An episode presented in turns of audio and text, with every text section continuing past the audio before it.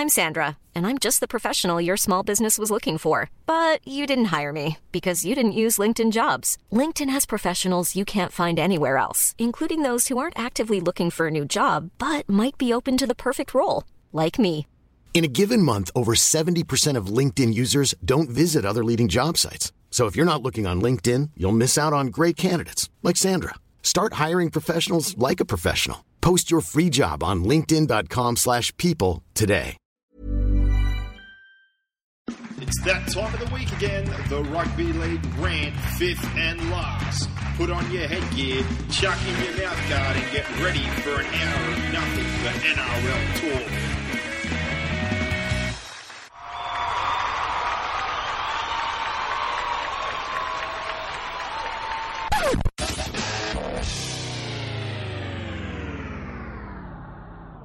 Welcome back for yet another edition of the fifth and last NRL podcast. Great to have you with us this week. Starting off, as always, with some news and Gerard Beale from the Dragons starting to take a bit of shape, but unfortunately, he will now miss the rest of the season with an ACL injury, which moves us on to our next point Josh Dugan. Do the Dragons sign Dugan?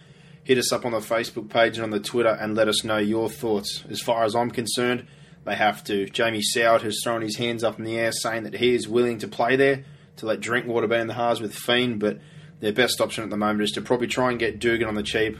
He's a representative fullback. Uh, I know plenty of people have got questions over where his head is at, but at the same time, you could do much worse than picking up a New South Wales fullback on the cheap. Moving on, we have Bodene Thompson and Adam Blair facing one week bans for dangerous contact charges in their game with the Melbourne Storm, notably Thompson's shot block technique, like a shoulder charge to the leg of Gareth Widdop, which uh, many thought was a penalty to them, but later found out when the camera come back it was for offside. And Adam Blair was penalised for cranking the leg of Kevin Proctor. Uh, as far as I'm concerned, I've never seen Bodene Thompson lash out in such a manner, but it's definitely time that Adam Blair gets some kind of time on the sideline because it's just uh, ridiculous the way he carries on in those rucks. Dave Taylor has been banned for two weeks by the Gold Coast Titans for breaking team rules. Nothing further has been said. One can only suspect uh, exactly what has happened. Probably something I think most would have a guess with the drink or going out or some kind of policy, but he will miss the next two games, which is pretty bad timing considering they're running a bit light. They've got Kelly and Sezer out, which is another point I was going to make. Albert Kelly, not as bad as first thought with his medial, not six to eight. It'll probably be two to three weeks, and Sezer questionable whether he'll play this week or in the next com- couple of weeks. They're just going to have to take it as it comes, as far as his hamstring is concerned. In other injury news, we have Benji Marshall facing the possibility of being out to up to three months. Scans waiting to confirm such news, but it could be tragic for the Tigers fans, and he will most likely miss the upcoming Anzac Test. Lui, Robert Lui on return, injured. First game back, hurts his knee two to three weeks, possibly out on the sideline. And Matt Duffy dropped from the Storm for poor defence, has suffered even further with a shoulder dislocation in the New South Wales Cup on the weekend. He will be out for eight weeks. But on the flip side of all those injuries, a return from a man who's had nothing but injuries, Terry Campese named an extended bench for the Canberra Raiders on the weekend. I think most people think that Anthony Milford, who's named at 14, will be dropped off the bench if Campese is good to go. Um, me personally, I know I've said it plenty of times. After all the injuries, I'm not too confident that he should be brought straight back into the NRL. I think he needs a bit of fitness, but uh, that's the way things are going to go. So we'll wait and see if he finds himself on the field. T Rex has been put on notice by Laurie Daley, speaking on Fox Sports they asked the question, which many of us probably wondered, like last year, would he be picked a walk up start regardless of uh, game time and circumstance? And the answer from Laurie Daley was he has six weeks, six to eight weeks to turn his form around and prove that he's an origin player. And I commend Laurie Daley on that, and I hope that T Rex takes the message on board and starts playing a better brand of football because at the moment he's most definitely behind. And on the last piece of news we have here, Laurie Daley, once again, obviously been on Fox has confirmed that Mitchell Pearce will be the halfback as long as he is healthy. So the real question, I suppose, for everybody out there, who's his five eight partner?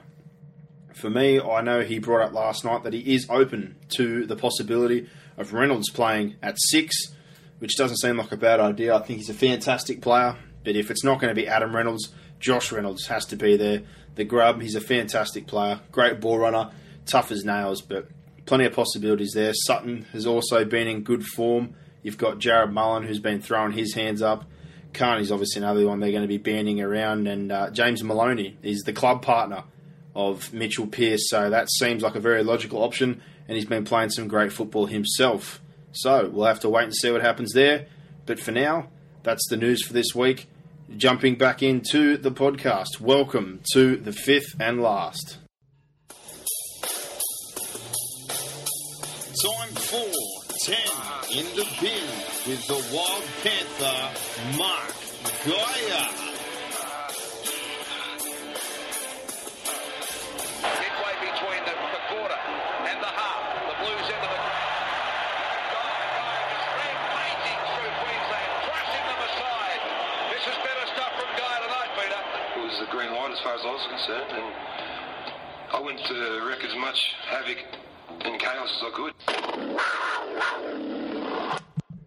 And back with MG, the Wild Panther. Welcome back, mate. G'day, Lewis. G'day, Brock. How, how are you boys after the uh, Din Tai Tung, Din Tai Fung last week? Oh, a bit rattled actually, a bit rattled, but uh, they were delish. Yeah, well, I think we scared the, the people on the table next to us. I think they were a bit, a bit intimidated that we ordered every single meat in existence. Listening that uh, their dumplings in uh, in Sydney that we went to last week, and they uh, they were beautiful, weren't they? Last Friday. Oh, mate, I, I think they thought we were three Godzillas the way we were eating, but bit bit intimidated. But it was the best thing I've ever eaten. And I'm telling everyone out there, if you haven't had a dumpling, smash yourself on in the face right now because you're an idiot. Oh yeah. Yeah, another week of league, my boys.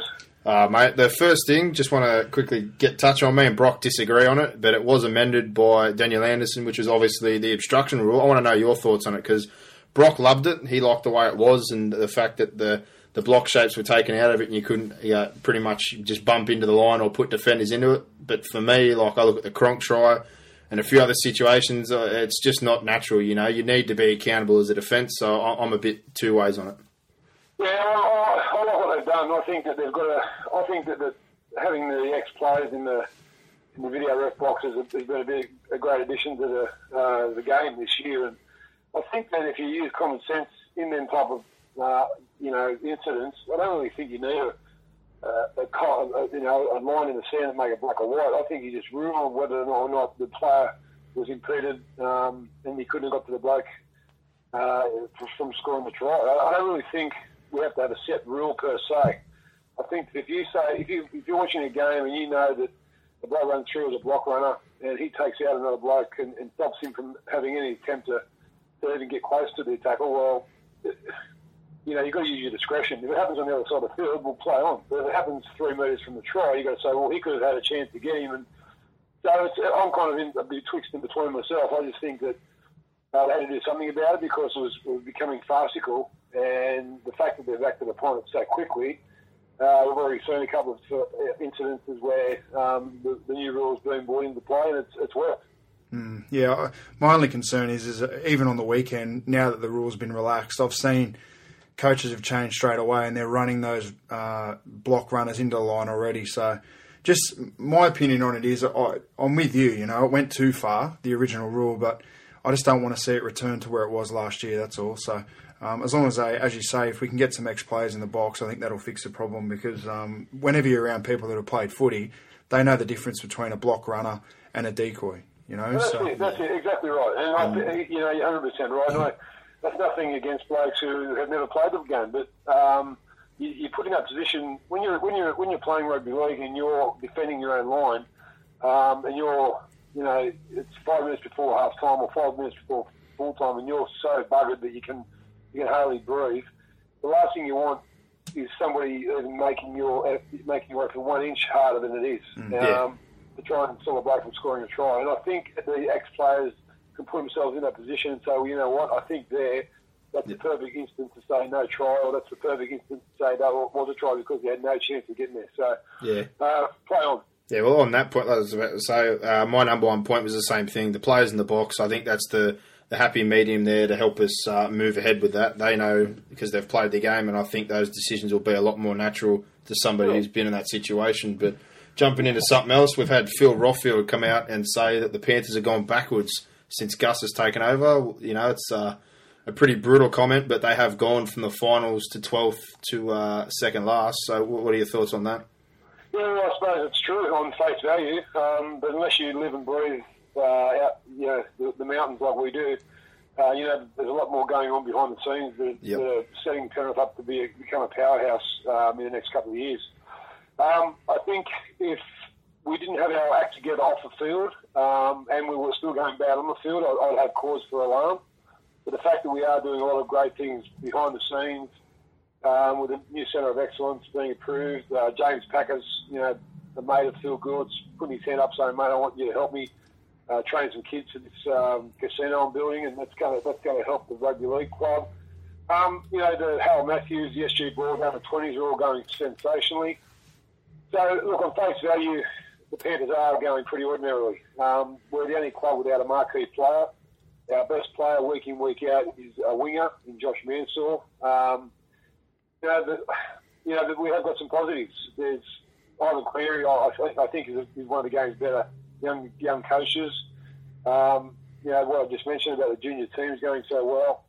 Um, but I, I really think that we've got to look at our juniors. We've, at the moment, with Lachlan Coote we've got one player uh, from the Penrith district in, in first grade, and that's uh, Tim Grant. So, um, you know, in years gone by when Penrith have had success, both in 91 and 2003, there's no coincidence that they had five or six or even seven local juniors in them teams. Um, Penrith to, be, to become a powerhouse again, they promote these young blokes and promote them now. I've, I've, seen some blokes in 20s this year, uh, the fullback Moss, uh, Satini, the centre, um, Cartwright. Um, I think they're all ready for a shot at first grade, whether it's in the next six weeks or the last six weeks of the competition. I think sometime this year we've got to blood those young blokes and give them a taste because at the moment they couldn't do any worse. Yeah, just like on what Phil Rothfield said, it seems like anytime he gets an opportunity to kick Gus in the ribs, he, he does, you know, like, and he'd, he'd well know what's going on out here behind the scenes, but there's a, there's obviously history there, but um, the mantra at Penrith is exactly what you just said. It's, um, obviously I'm involved there and the mantra is they know that when they won those two comps, it was based on junior players. So that's that's why you see the Harold Matthews, the SG Ball in the 20s going so well because the focus has probably shifted away from the NRL side a little bit um, into building for the next three, four, five years. And I, I can understand sort of what Phil Rothfield said in, in terms of the results. You know, people want results now and, and yada, yada, yada. But the fact of the matter is, is that Penrith chopped and changed around for 10 to 15 years and they've gone backwards every time. So I, I think, you know, what Gus is doing ultimately is going to uh, end up in a positive. And um, one thing, you can't fault Penrith's effort in the in the NRL. You know, Oh, they're, they're trying hard. So they're, they're mentioned Gussie brothers. You know, they're they're they just like a couple of star players. You know, like even a couple of the new recruits that have come to the club have, have tried their guts out. Lewis Brown, Sika Manu's having a dig. Um, young Tom Humble's having a dig. Uh, young Docker. Um, well, the, the, the effort can't be faulted. It's just the execution. I mean, against the Cowboys last week, they played a brand of footy that looked like wasn't even A grade standard. They, you know, balls were going behind the, the ball, the, the bloke who was supposed to catch the ball. The, just little little one percent effort things that weren't being done stood out. Um, the other clubs don't do. But they have a chance to rebound this week. Um, you know, the, the task doesn't get any easier, um, but still, the, the, that's a good thing about rugby league. You've got an opportunity to atone uh, the next week, and you know they've got think the Knights this weekend, so uh, it's going to be another hard task against probably a team that's probably destined to be eight. But you know, I, I, look personally, I, I'm not, I'm not concerned. Uh, I would say that I would write about it or I'd talk about it on the radio if I was concerned about Penrith in a big way. And um, I, I had before in 2001 and 2002 when we got the wooden spoon, and the year, the year later we won the comp. So, um, you know, juniors, it's, juniors are the key, but it's, it's a, as far as Penrith goes, it's a bit of short-term pain for long-term gain. Yeah, well, and that's my most frustrating thing. I'm, I'm not a Panther supporter myself, but being out here and knowing, much like we all do, what's going on, you get people constantly say, I want to win games. Why aren't we buying anyone? Well, that's the whole point. They got in that hole in the first place and in that debt from overpaying for certain players, and they, they went away from the junior mantra, and it's doing the right thing at the moment. They're going to take the pain. They're going to get back to square one. We're going to see some juniors, uh, new training facilities, and at some point, hopefully, we're going to be somewhat like a Brisbane long term or more of a Melbourne, and you know, build dynasties, build sides, and be able to have some success out in the west and something to be proud of. So I- Yeah, I, I can't knock the effort at all. And just like I said, I know everyone's frustrated and you hear it all the time, but that's the up and up of it all. That, that's what you have to do if you want to last and become a dynasty. And just look at the Broncos; it speaks for itself. Hundred percent. Yep. Uh, another one you said about concern for the Panthers. Well, what about the Bulldogs? Everyone's starting to get really worried. They are one from five. Uh, me personally, I'm still not too worried because I think Kasiano and Graham were, you know, they, they handled the ball more at first receiver than Keating does, and you know they've got Pritchard and Barber back, but those two to me, they're the link in between that back line. Oh yeah, definitely. Especially with uh, Desi Hasler's brand of play, um, where he, it's very heavily forward orientated with the backs just basically sniffing, sniffing around for a, a second opportunity off a uh, you know off, off offload or a, or a ball that um, popped on whilst in a, a tackle. So I think uh, Big T Rex is struggling. I don't think he's an 80 minute player. I know Des is adamant that he wants to make turn him into one, but some players just haven't got the build, the makeup uh, to be an 80 minute player in today's game. And I think T- Tony Williams is one of them. I, for the life of me, I don't know why he's not coming off the bench and just having, um, you know, to 20 minutes is, is with his uh, the mantra being, mate, just go out and search and destroy. At the moment, he's trying to. It looks like he's trying to pace himself for 80 minutes, and he's having no impact whatsoever. And for a bloke who's 115 kilos, six foot three, um, runs like a winger, that's just not good enough. Yeah, I think I think he's just it's the use of him. It's not his fitness. I, he's more effective when he's only playing probably fifty to sixty minutes. Like you say, take him out of that softening up period, whack him on when uh, those middle defenders get a little bit tired, and um, you know he's much more effective. So I I think you'll see you'll see Des um, probably change his interchange strategy once he gets those players back. I think it's just he needs to play eighty minutes at the moment in terms of how he's interchanging his bench because they are short on those players. I, I think once you once Kasiano comes back, I think you'll see him revert to the bench and, used the way that everyone's um, sort of saying he should be. Yeah, they've, got, they've got three young blokes, um, Martin Taupau, they've got uh, Finucane, Finucane uh, Jackson, who can all play 80 minutes. Um, so I, I don't know why he's, he's waiting for Kasiano to come back and play, you know, to not use him as an impact off the bench. Sh- I can see, you can see, um, most Bulldog fans can see that uh, his, his best position is, is coming off the interchange bench or, or starting the game and then going off after 20, getting the breath back and coming back on. I, I now look, and I, to answer the first question from Lewis, I, I, I'm with you. I think that the Dogs will come good. They're the type of team that can win 12 or 13 games in a row and, and, and you know, uh, thund- thunder their way into the top four. But um, at the moment, if you would have said at the start of the year, um, after five games, Bulldogs are one and four, you would have said, well, you know, what do you want, the peptides or something? You know, so, that's just that's just bullshit. You know, so. Um, yeah, they're, they're, a team to still be, they'll, they'll be there to reckon with. Uh, Manly are looking great. Uh, the Storm after last night's game were looking great. Um, you know, you've got probably another couple of teams who are sniffing around who, who look pretty good at the moment. Dragons have come good again, and but mainly the team, and, and Manly uh, wrote about this week in Rugby League Week with, uh, with Origin looming and all the discussion about side of Origin on everyone's uh, lips at the minute. Um, I've made a passionate plea to Jamie Lyon to come out of retirement and basically because your state needs you, mate. Um, you know, it's I know he's he's still pretty um, uh, he's, he's dirty on the fact that when he came back from St Helens, he, he got put straight in the uh, Australian team and, and basically got um, you know bagged for it, and he hasn't forgiven. But now it's uh, you know four or five years on, he's he's a, a lot more mature player. He's still, for mine, the best centre in the competition, and with him out there in the blue jersey, I think would be a lot better team. But uh, the makeup of the team, if you listen to Larry Daley last night on Matty Johns' show, he's already named basically his back line with Brett Stewart's going to be the fullback. Uh, Jarryd Hayne's is going to be on one wing with Morris. Centres haven't been made up yet, but he's, he's, he's going with Mitchell Pearce. Uh, going to give him first shot at the title. So if Mitchell Pearce is halfback and Larry Daley wants to stick with him, um, I suggest he, he, he uses uh, Maloney, his club bloke, uh, for that for that combination. Yeah, and goal kicking. Yeah, we said the same thing the other night. If, if he's going to pick Pearce, we'd probably rather him pick Maloney and then pick Jennings as well. That'll give him sort of an edge um, that's obviously been used at club. Just on the Jamie Lyon issue, I mean, I find it hard. I don't know.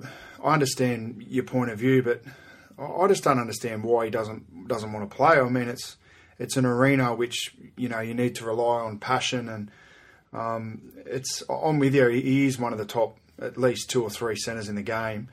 Um, it's really strange. It's, it's a, I just don't understand why he doesn't want to play. So. Um, I guess I know Ricky Stuart made the call last year, I think, to Jamie Lyon um, to get him back and was unsuccessful. So um, it'll be interesting to see whether uh, Laurie does pick up the phone and, and whether he can persuade him to uh, to play because you're 100% right that if Jamie Lyon does play, the New South Wales Blues are going to be a much stronger team. Well, yeah, it might be. They're probably full on deaf ears, you know, and, and uh, he's he's his motives are personal, um, and you know if that's the case, well, so there. Let's get on with life. But Mm. um, I still think we should, you know, with maybe the new coach and uh, Laurie Daley maybe be a bit closer to him than maybe Sticky is. Uh, I'm, I'm just you know guessing here, but you know maybe he might have a change of thought. But um, if he doesn't, I suppose we're going to look at Jennings and, and the other centre spot. Um, at the moment, Josh Morris hasn't been real good form, and uh, I suppose he, he mirrors the, the doggies at the minute, but he, he, he could come good within one game. So um, I probably, if I had to, uh, you know, I don't know what young Merritt's done wrong. I know in in the past Nathan Merritt's defence has been questioned, um, but I think he scored 144 tries in you know eight or nine seasons. He's he's try scoring prowess. We've got two games at ANZ Stadium, which is the Rabbitohs' home game, home ground, so he, he knows exactly every nook and cranny to explore on that field. So, um, and I, I noticed against the Warriors last weekend, he, he's bulked up a bit, but, but also kept his speed. So, um, I, I'd give him a shot. You know, I think that he's just got that X factor about him. That you know, and I, I, if I was Laurie Dale, I'd put him on, the, on one of the wings. Yeah, I I don't think, I don't think Jarryd Hayne's done enough at, at the minute to, to warrant a spot. Yeah, I'm kind of disappointed that he's come out so openly and, and named everyone. And uh, you know, for me, I, I still think Reynolds was ready, but I'm not going to really touch on that. He's already said Pearce, so it's not really worth arguing about. But uh, one for me, just throwing it up there before we move on. Kane Linnett for me, I like him in the centre. He's a good defensive player. No one's been able to stop GI. He dominated Tony Williams the first week. He's dominated anyone that's run at him, and he's a big human and he can attack. So I'm pretty sure he's a blue blood, and if he is, well, if they're not looking at him, I think they're crazy. I think he's a really good player. Yeah, it's not so far left field as it sounds. Well, I don't mind him at all. I think he's been a big loss for the Roosters. Um, even though they've got Jennings, his uh, his defence, um, yeah, big time. So that might be one. That might be one they consider. Who knows? All right, MJ, I've got a couple of quick fire ones here for you. This weekend, the battle of the undefeated Souths and Storm. Who do you like and why? Um, I, I just can't tip against the Storm. Simple as that. I, I, I, you know, I love the Storm. Last night they were suffocated against the Tigers outfit, who whose game plan was to, um, you know, basically get penalised every time they can. I think this is a perfect opportunity last night to sidetrack the sec for their five minute interchange, uh, five minute sim bin to be brought back into the game. I think that um, in them kind of instances, ten minutes is way too much, too harsh a penalty in today's game, and inevitably we see a try being scored when, when, the, when a player's in the bin. So to give a team just a bit of a wake up call and say, okay, there's uh, you know you've got two sets to defend with five, with you know with your mate, your mates in the bin for five minutes. They might score, but a big chance that they won't. Um, I think they quickly get the point that the referees are serious, and because that tactic last night, while it might have been you know a close and enthralling game, we don't see that in uh, any other games when the especially if it, the same tactics we use this weekend um, with the two blockbuster games coming up. So bring back the five minutes in bin, I say, and I say that the Storm will win, but only just. I think South Sydney is the real deal. Um, this could be a grand final preview. Um, just on that, mate, we'll, I'll take this out of Louis' hands. Obviously, he's the Melbourne fan, but um, watching that game last night from a neutral standpoint, I was getting frustrated with Tigers laying all over the ruck and, and hands in the ruck and hands on the ball. And I mean, another note that we're going to bring up is, you know, have the refs drop the ball. I know, I know round one, they came out and they were penalising for laying in the ruck, hands on the ball, um, you know, offsides and, and, and walking off the mark and all these sort of little things that, um, you know, they try and clamp down on at the start of each season. But it just seems to me like they've dropped the ball on all of it. And last night, um, if it was any other team, I think Melbourne are so strong and so disciplined and so resilient. I think it, it could have ended up in uh, in a fairly dirty game with a, a couple of couple of brawls, you know, with the tactics that the Tigers employed. Yeah, well, there was 21 penalties, you know, 14-7, and, and while you'd think on face value that they were all penalties that affected the Tigers having 14 against them, I think they were, pl- I think they were planned. Um, I, I know the Tigers, the, Tigers wouldn't have think, they would have known that the Melbourne Storm wouldn't have going, weren't going to take two points at the penalty shots. Um, so there's going to be a deterrent to, to doing that type of thing. You can't just keep blowing the whistle. It can't be. You can't have 21, 21 penalties in a rugby league game. It's it's, it's what you know one every four minutes. It's BS. Um, so you've got to you know let the game flow. Both teams have got to do that to make it enthralling. You know, I agree 100. percent If um, if the Tigers weren't in that kind of you know uh, cluster last night. They tried to just you know do a bit, break down everything Storm did. They, the score quite might have been ugly, but they stayed in well. They showed some glimpses of um, of being a team uh, that can make a bit of a difference. Maybe come semi-final time, but Benji Marshall, I think at the moment, uh, as we as we speak, is, is going for a scam that could rule him out for 12 weeks. So. Uh, big loss for the Tigers if, if that's uh, if that's the case. Yeah, well, I'll stay neutral, like I said, because of the Melbourne point of view. But in my eyes, refs have gone soft massively. They, they need to get back to what they were doing early rounds, that's for sure. But uh, before you have to head off and get your beautiful face on the TV on the back page, mate, Yeah. uh, just a couple of quick fire ones. SBW v the Dogs, how do you see it going? And will the crowd keep themselves in control? Um, first, how I see it going, I think the Dogs will bounce back. Uh, there were signs against the Raiders that I didn't like from the Roosters. Um, they were back in their old ways, and even even with a bit of Sonny Bill Williams' uh, brilliance, um, they couldn't get a win. Um, I think the Bulldogs will be frothing at the mouth, um, and they'll, they'll get a win. Yeah, As well, for the crowd, well, I suppose the Bulldogs fans have got every right to do and hiss as much as they want, but you know, you're talking about it'll, it'll fall upon deaf ears. We're talking about a bloke who's, um, you know, whether you like it or not, he's the heavyweight champion of, of New Zealand, and he's been in, a- in a boxing ring looking across from a bloke like Botha, who, even though he's, he's past his best, it's still probably a, it's still a scary, scary proposition for any mere mortal. So I don't think a bit of yelling and uh, of abuse will affect Sonny Bill Williams. Um, and I think, but I'm saying I think the dogs have every, every right to be filthy. Um, you know, they, while most of us have uh, forgiven and uh, but never forgotten, they've uh, they haven't forgiven or forgotten. Yeah, they definitely haven't. And another one, Beale's out, ACL, rest of the season. Uh, Dugan, do you sign Josh Dugan, uh, regardless of what's happened with the Brisbane situation, or Jamie Soward, who's come out and said he'll play fullback, let Drinkwater come in? Which, which scenario do you like? For me, I think it's insanity to even consider that one. I'd be uh, looking at Dugan, but at the right price and with a bit of structure.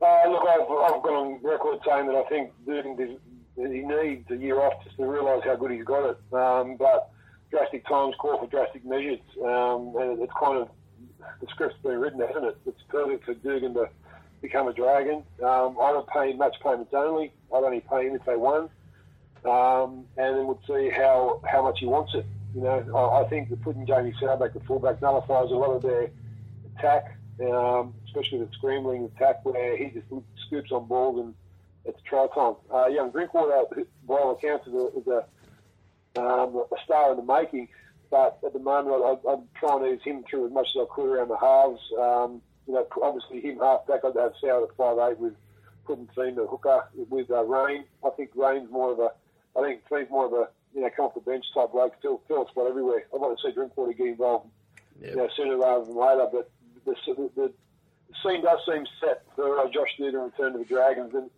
you know, um, I suppose um, uh, three weeks ago we were all all been up in arms about it. But again, here we are at uh, the crossroads and we say, okay, well, let's give him another go. And but I, I say, let's just give him match payments. Uh, yeah, he gets paid if you win. Yeah, well, I agree with that one because on top of that, if he doesn't get a win, he's not going to be able to afford to buy pineapple cruises. They have to drink old or red, so it's probably not a bad idea. He's not in the, he's not in the first grade club in history. All right, well, one final one before you have to leave us. Anzac test coming up. I don't know about you, and I don't know about Brock, so I want to get both your thoughts on this one. Is there a bolter not just for Australia but for New Zealand? Do you see anyone uh, emerging a bit of a surprise? Um, well, I think Jesse Bromwich is going to be a bit of a, if he's a bowler, I think he should be one of the first forwards picked for the uh, Kiwis. Um, I think maybe Luke Lewis or Gillett will fight out the uh, uh, the interchange bench spot for the the blue um, the Kangaroos. Um, I don't see no, I don't see many bowlers. I think it's going to be pretty uh, pretty similar to what we've seen in the past from the Aussies. You know, they'll have the big boys up front from the Cowboys with Smith and uh, the back row have Thaiday and with Watmough or, or, or Hoffman or um, with uh, Greg Bird lock or Miles at lock, and then the blokes that don't make that team will be on the bench, and I think the backline's picked itself. It's basically the Queensland backline. So um, there's maybe a, a winger from New South Wales, Dean Morris or, or someone. So uh, strong team, uh, but I think the Kiwis can be a strong team too if they if they pick the right one. Uh, let's just hope they do because these these one-off tests have, have, failed, have failed to reach any great heights in the in the years gone by. Um, and I can see it being the same again if uh, New Zealand don't pick the right team.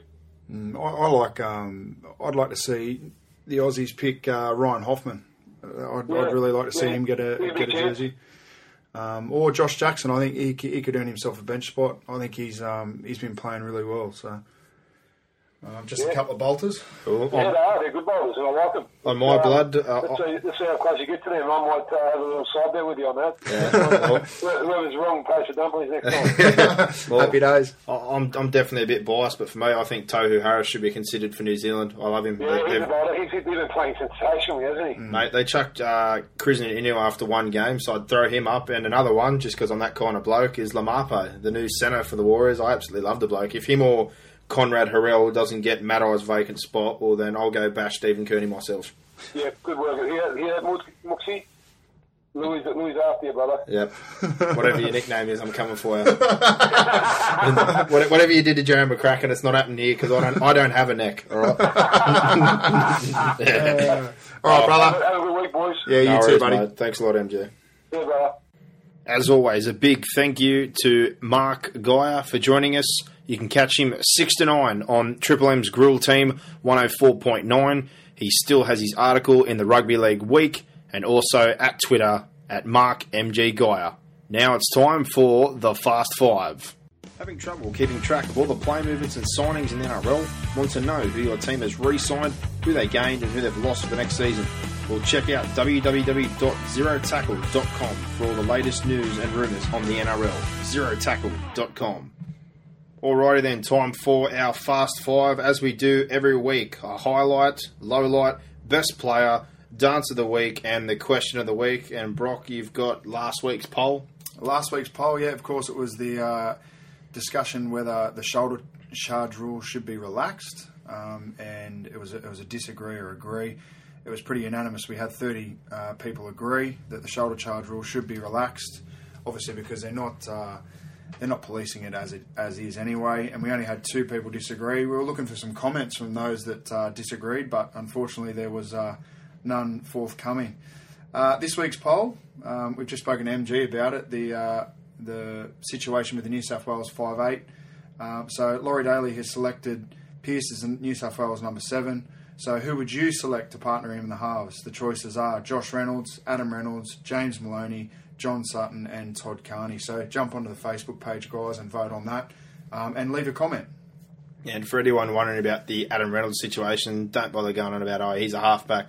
Laurie said it himself last night. He will be considered uh, as a five eight or the 7, either way. But uh, as things look at the moment, I'm going to put my vote in right now. It'd be James Maloney if Pearce is going to be the halfback. Yep, I agree. Alrighty then. Highlight of the week for me, I had the Eels. They've come back from a 50 0 drubbing to win the Jon Mannah Cup. Uh, Tim Mannah, huge game, 150 metres, plenty of carries, 30 something tackles. Uh, good turnaround, and just uh, really happy to see him uh, have such a great game on a big occasion. Yep, that I, that was my highlight. Um, not so much the fact that they got pumped the week before, or uh, even the fact that they won. It was just that the performance of Jon Mannah in that game. Um, he also was my player of the week um, for that reason exactly.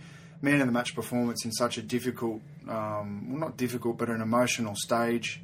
Um, I, I thought the way that Parramatta and the Sharks handled it was was brilliant. Um, you know that should be the, the, the basis or the draft or, or template for any uh, any occasion like that into the future. It was um, it was great to see. And he, played enormous, won the man of the match award, and got his team the win. Good on him. Uh, low light of the week for me, don't even need to say any more than this. The Penrith Panthers, just terrible on the weekend. Absolutely terrible. Yeah, they were awful. Um, my low light was the premature death of young uh, Jake Kedsley at the weekend. Um, he obviously passed away in a game on the mid north coast. So, um, you know, on behalf of, of both of us, uh, we'd like to send our condolences to the family. It's it's a tragedy when anything this, like this happens, especially so young. And, and the incident, from all reports, was fairly innocuous. So, um, he's actually the grandson of Tommy Raudonikis. So, um, yeah, not good. Yeah, under 15s player for the Sawtell Panthers and uh, was scouted heavily by the West Tigers. So rest in peace to him and our, our best wishes and our, our, heartfelt condolence goes out to his family. But uh, best player for the week, I couldn't split the centre pairing of Konrad Hurrell and Ngani Laumape. You know me, I love a bit of bash and barge. Two little powerful nuggets. They both got a try each over 100 metres apiece and two line breaks between them. Fantastic young centres. Yeah, they were probably unlucky to lose that game in the end. Obviously, mine was Tim Mannah, but I'll also throw in, I thought Adam Reynolds was brewing again on the weekend. Um, he made a couple of plays in that game, which. Um, again, made me think he, he's he's more than ready for uh, for state of origin. Uh, there was a chip and chase at one stage there where he almost regathered it. The ball went right back. It was unorganised play. Adam Reynolds picked it up, grubbed it through, chipped again, almost regathered and scored. Um, I think he's more than ready. His kicking game, in particular, and his ability to get repeat sets for his team, I think is um, you know a, a, great skill at such a young age. Yeah, well, for me, the the dance of the week, our last part of the final five, would have to be the whole Penrith Panthers team. And uh, one individual, Adam Blair, last night, he had a, a few grub moments against the Storm. I'm obviously going to sound biased because he's an ex player and he played against the Storm, but just you know some of the chicken wing the week before he got away with. Last night the leg pull on Proctor trying to bend it off, and he, he, gets things in like that all the time. Gorden Tallis touched on it the other week that uh, they should get him up at the judiciary and fry him, and I think it's about time he gets punished for something. Yeah, he's getting away with a lot. Last night it was um, you know more than obvious, and he, and he wasn't penalised at all. Um, there was two lowlights for me. I the first was Tony Williams' performance on Friday night. I thought uh, you know he only made 50 yards um, in 80 minutes of football, which is fairly ordinary. Um, I would have thought this would have been the week where the big T Rex uh, awoke um, and found his form, especially against his old club, but it didn't happen. The other one was a Bodene Thompson grass cut last night in the uh, Storm Tigers game. Um, he attacked the legs of Gareth Widdop. Uh, it was penalised, and, and, while we're sitting there watching it, we thought that uh, it was actually the Tigers that were penalised, where they, they come back after the ball's recovered, and it's it's the Storm that were penalised. I found that ridiculous. Um, you can't go and attack the legs of a player, and it looked fairly deliberate. Yeah, I definitely agree there. I'm obviously biased, it sounds again, but shoulder charge technique, eyes off what was going on, and he jumped at his legs. But uh, that's the fast five for this weekend. Get onto the poll question on the Facebook page, go up to the search bar, fifth and last NRL podcast. And for those of uh, those of you who are already on the page, pretty straightforward. Same as always. Click on the button, tell us who you like. Moving on to the reviews of the games from the weekend. For all the latest rugby league gear, head into Leagues and Legends, now based at Shell Harbour, Mount Druitt Westfield, and Campbelltown Mall Store, or check them out online at www.nrlstore.com.au. For fifth and last listeners, you can receive free delivery on any 2013 adult NRL jersey. Be quick, jersey selling fast. Remember, www.nrlstore.com.au. Leagues and Legends. All right, jumping into our reviews of the weekend's action, starting off with the doubleheader on Friday night with the Dogs and the Eagles. The first game, the Eagles twenty to six over former mentor Des Hasler. Uh, I just kind of look at this result. A lot of people now are worried about the Bulldogs. As far as I'm concerned, they've still got nothing to worry about. Graham and Kasiano, obviously, a lot of first receiver. They're they're the missing link right now. When they get back and Barba's got a bit more fitness under his belt, I think they'll be fine. Yeah, I, I'm more probably took out of this game that uh, Manly were good, not so much that the Bulldogs are bad. Uh, Manly, when they got their opportunities down in the uh, Bulldogs' end, they were uh, very clinical. They they took their chances. Whereas when the Bulldogs had possession down uh, at Manly's end, they really struggled to score points. Yeah, well, I just thought flat, a little bit lost. Obviously, Kris Keating, it's, it's showing now that the difference without Graham and Kasiano, especially against the quality opposition. Uh, Barba's obviously very underdone at this point in time. He didn't really get those critical weeks in there with those trial games. He had that one against Canberra. But a big stat for me are the metres 1,500 metres made by Manly, only a thousand by the Bulldogs, and eleven to uh, two offloads. So I think that shows enough right there as far as go forward. Yeah, and t- I mean Tony Williams made 50 metres in 80 minutes, which uh, isn't good enough. I thought it was Brett Stewart's by far and away. It was his best performance of the season. He really clicked into gear on Friday night, um, so that's obviously a positive. If uh, Laurie Daley is going to select him for New South Wales this year, Yeah, well, two try assists, and it's uh, good to see him finally come in and show that he's you know very smooth on the ball and chiming into that back line. And his brother's still yet to come back, so hopefully that will make things uh, even more fluent. Uh, for them, I think Watmough and Lawrence, 150 metres apiece, good go forward. Obviously, as I said before, in, in the stats, it was pretty obvious that uh, the forwards is where it was won, and the second phase play killed off the big men. Yeah, Watmough, he looks injury free. He's going really well. So um, he- he'll definitely be picked in the New South Wales side somewhere. Uh, Brenton Lawrence, he uh, he was sort of a, a mediocre player, I guess, at the Titans last year. And um, since he's gone to Manly, he's found a new lease of life. He's probably been their best front rower this year, I, I'd say. Yeah, well, Jamie Lyon was pretty good in that one, and uh, obviously Jorge Taufua can't stop scoring tries. I know a lot of them are getting thrown there, but I think he's a fantastic young player. But What about uh, the uh, Anthony Watmough and Michael Ennis brouhaha? The little comment from uh, Ennis that fired Watmough up, and it was almost almost all on. Uh, it's it's come out that uh, Ennis called him a peanut, so he's pretty much on the mark with well, that. obviously uh, Anthony Watmough is not a form of uh, any form of nut or cashews or almonds. No. But uh, I, I, I'm very impressed by the Eagles. I know I wrote them off saying they're a bit old, but they keep proving me wrong. I think uh, only injuries can slow them down, and I still maintain they have a lack of depth. But for now, they're racking up the points, and uh, they look certain for the eight. But Bulldogs fans, I wouldn't panic too much.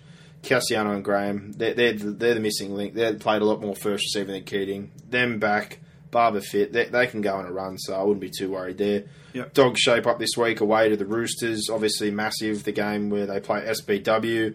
Uh, live and let live, as far as I'm concerned. It's been a long time. I know they will they will never forgive or forget, but uh, I don't really think that's a big factor in the game this week. Well, the club's changed a lot since then. Not many of the people that were there when that happened um, are still there now. So uh, yeah, it's a bit of a non-event. I think the papers will write it up. Yeah, they will. Um, the media will hype it up, obviously, and, and try Still- and get a big crowd there. Still a good game though. Battle Yeah. of Ford packs. I wish they had Kasiano and Graham. It'd be an absolute killer game with Yeah. uh, them and Jared. Focus and on the game, Sonny Bill and Moa.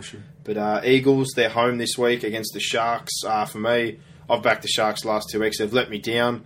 Flanagan's brought it up. There's no way to hide it. They're being interviewed. They're being investigated. Um, for me, it's pretty straightforward. Eagles at Brookvale. Yeah. Uh, no second guessing that Yeah, one. danger signs for the Sharkies. Mm, and why Manly are flying, uh, you know, you just you just stick with it. You just stick with it. No doubt about that. Yeah, especially We- at Brookie. yeah, well, we had the Queensland Derby. The Gold Coast Titans were at home to the Broncos, but unfortunately went down 32 to 12. Aidan Sezer pulling out before kickoff.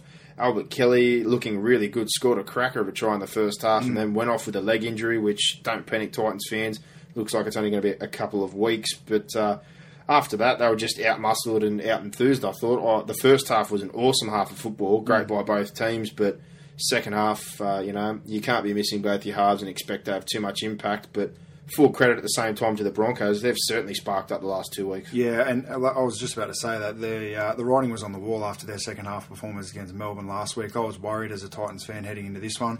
I was really proud of um, the fact that they, I think it was 16-12 with 20 to go in this, um, and then the Broncos ran away with it in the end.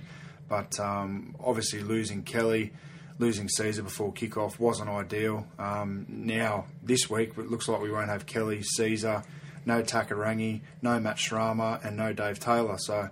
Um, there's a lot of guys out this week too, so Yeah. that that's very similar to what we just said about Manly in terms of depth. That is the Yeah. Titans' weakness, and and for me, um, even as a Titans fan, I, I think Parramatta, if they come up and play as well as they did against the Sharks, they'll beat us this weekend because we just don't have the depth. Yeah, well, just some key numbers here, and it just shows how badly they were out muscled and a bit of lack of the halves and, and the forwards in the second half. 400 less metres than the Broncos. Second phase was 11 to 4 as far as the offloads. But line breaks, we were all concerned about Brisbane's attack the other week. Seven line breaks to three, so they're definitely back. Um, I was worried about Reed off the shoulder reconstruction. Looked fantastic. Hoffman looks like he's accepted the wing role and is trying to audition for fullback again. Yeah. Hodges back. Wallace and Prince obviously had a, a point to prove, and uh, the forward pack. I- I've kind of thought that Parker has been a bit quiet this year, but him and Hannant and Gillett the other night, awesome. And I'll keep riding McCullough's wave. He's number two as far as I'm concerned behind Cameron Smith. And if Cameron Smith ever got injured, I don't think they'd lose too much having Andrew McCullough as the Maroons hooker. And he's only young. He's only going to get better, Andrew McCullough. He's a brilliant young player, and uh, he set up a couple of tries and scored one, I think, the other night. So, um, no, the Brisbane, too good. Full credit to them. Yep. Um, they seem to be coming good. Uh, the Titans now injury problems, so um, Yeah, yeah, now- writing's now- on now the it's wall for time. them. Yeah, it's time to be tested. Yeah. See, see what they've got now. Well, I think get both both the halves back. They obviously get a little more direction, but yeah, uh, the all round squad depth. You lose a couple of those forwards, and you, you've got some problems. But Yeah. uh, we'll see how they go this week. And speaking of their opponents, as we said, they're going to be playing the Eels, and uh, I 100% agree with you. It, it's a massive danger game. Whether the Eels can stay consistent is another thing. Uh, very emotional and powerful, draining week last week, but I think it's definitely a danger game with the depth. And uh, the Broncos, they're home again, another Queensland derby against little brother North Queensland, who finally got back on the winners list with a 30 zip one over the Panthers. Uh, I'm going to back the Broncos, and a couple of weeks ago I wouldn't have said that, but they, they look like they're about to build into something nice before the Origin period. So, uh, moving on, the the Eels, as we just mentioned, they had a Saturday night clash for the Jon Mannah Cup, and uh, what, what what a great occasion that was! I thought it was all handled fantastic, and they got the got the Bickies 13 to six against the Sharks, who just looked flat. Yeah, uh, obviously coming out of this, even before a ball was kicked, I, I had a pretty good feeling in my stomach. Um, I was actually listening to this on the uh, on the way home from from sunny Canberra on Saturday. But um, look, I, I mean, Parramatta obviously had everything to play for in this. Tim Mannah was sensational, absolutely brilliant. Um, I thought the Sharks they were awful in this. Um, the Asada investigation. That's what Shane Flanagan's obviously pinning it on, but they're professional footballers. Um, so I, I thought their performance was well below par. Uh, and they seem to have run out of gas in terms of their, uh, you know, the passion and the, the push for Flano. Um, they're running out of reasons to play. Yeah, well, summing up them, I said the last couple of weeks, and I'm kind of getting sick of saying it, but three players for mine stood out again: Gallen, Fifita, and Gordon. But also proof in the pudding of what I said at the start of the year: not having centres, uh, Carney being the only dominant half because Townsend was on his own again with Robson. They lacked direction, and on the back of Gallen getting 190 metres, Fifita getting 140, and Michael Gordon 230 in a try, you need to convert off the back of metres, and uh, Yeah. they definitely miss Carney, and, and all round they're they're just lacking direction, uh, especially at a nine now. Um, I, I don't mind De Gois, you know, he's, he's a pretty lively character, but he's not really playing many minutes, and John Morris is there. He, he's a, a pretty stock standard, just you know, tip it onto your forwards. They, they need more creativity in those key positions. Yeah, was the, the young fella in the twenties, Lichaa? Michael Lichaa come back on the weekend, played twenties. Uh, he's he's back a couple of weeks earlier than expected, but he looks really underdone. So that that's not exactly So he's looking. still probably a month away. Yeah, it's not looking like a great option at this point in time. But uh, they did buy Pat Polatini, who played first grade for the Tigers last year. He's a bit more lively. He's playing the New South Wales Cup, but I, I still don't see that being an answer. Well, I said three weeks ago that I thought the Sharks could miss the eight. Um, Hmm. I'm going to stick by that. No, I think they'll miss the eight. They're uh, they're going terribly, and as long as this Asada investigation's hanging around, it looks like it's really going to drag them down in the doldrums. Well, they really burned me because I said I still saw them in there, and purely, you know, just on those forwards, I think uh, I'm with you. You're a professional football player. I know there's plenty hanging over them, but you've got to turn up every week. You- You've got to get things done. But full credit to Parramatta. One key thing the week before errors and missed tackles. This week was 14-6 errors, so the Sharks uh, definitely dominated that one. Over 80% of the Eels completions, fantastic. 50 0 they got smashed and then they bounced back with that. Um, Yep. Tim Mannah, like we said, fantastic game. Uh, just I- I, didn't actually get to see who was the man of the match, but if it wasn't, Oh, it was Mannah. I'd be very surprised. Hiring for your small business? If you're not looking for professionals on LinkedIn, you're looking in the wrong place. That's like looking for your car keys in a fish tank. LinkedIn helps you hire professionals you can't find anywhere else, even those who aren't actively searching for a new job but might be open to the perfect role. In a given month, over 70% of LinkedIn users don't even visit other leading job sites. So start looking in the right place. With LinkedIn, you can hire professionals like a professional. Post your free job on linkedin.com/people slash people today. Jarryd Hayne looked keen, made 160 metres. Morgan got moved to the opposite side of the field there. He got himself a double, and uh, I've been giving a bit of stick to their bench, especially Lussick, because he signed for pretty big money. He made 140 metres, so he, he did what he should, and Allgood came on, made 130 as well. So all round for them, that that's uh, great. But I just don't want to see another shadow next week when they go from a great performance to a drubbing. So I hope they do go from a great performance to a well, drubbing, but, yeah. Um, well, obviously they go play the Titans, and it doesn't get any easier for the Sharks. They go to Brookvale. Yeah, well, I think uh, for me, I'm going to going to back the Eels in purely because you guys are missing a few troops, but it wouldn't surprise me if they fell face first and disappointed me again. And uh, the Eagles, my god! But uh, and the second Saturday night game, Cowboys versus Panthers. Well, thirty 0 They got the win. Uh, I'm still not impressed by the Cowboys though. There was a few scrappy tries in there. I think it was 24 0 at half time, if I'm not mistaken, and they only managed to score one more in the second half against a Penrith side that looked like Josh Mansour was playing wing, front row, halfback, fullback. He, he was everywhere, but other than that, they they just looked, you know, absolutely shock out of answers. Austin couldn't get into the game at all. They they never had any good ball. They never had any go forward, and uh, wow, like what what else do you say? That their window got smashed in in the car park when they turned up on the bus. So I think that was a sign of things to come. Yeah, it was just one of those nights for the Panthers. Um, 43% possession. Uh, they only had 30 sets with the ball, and uh, they struggled to make meters and obviously tackle their backsides off in, in what is a, a draining heat up in North Queensland. Look, I mean, for me, Penrith probably did well to only only have it be 30 0 in the end. Um, I think, and it was 30 0 fairly early in the second half. It was Penrith fought on hard.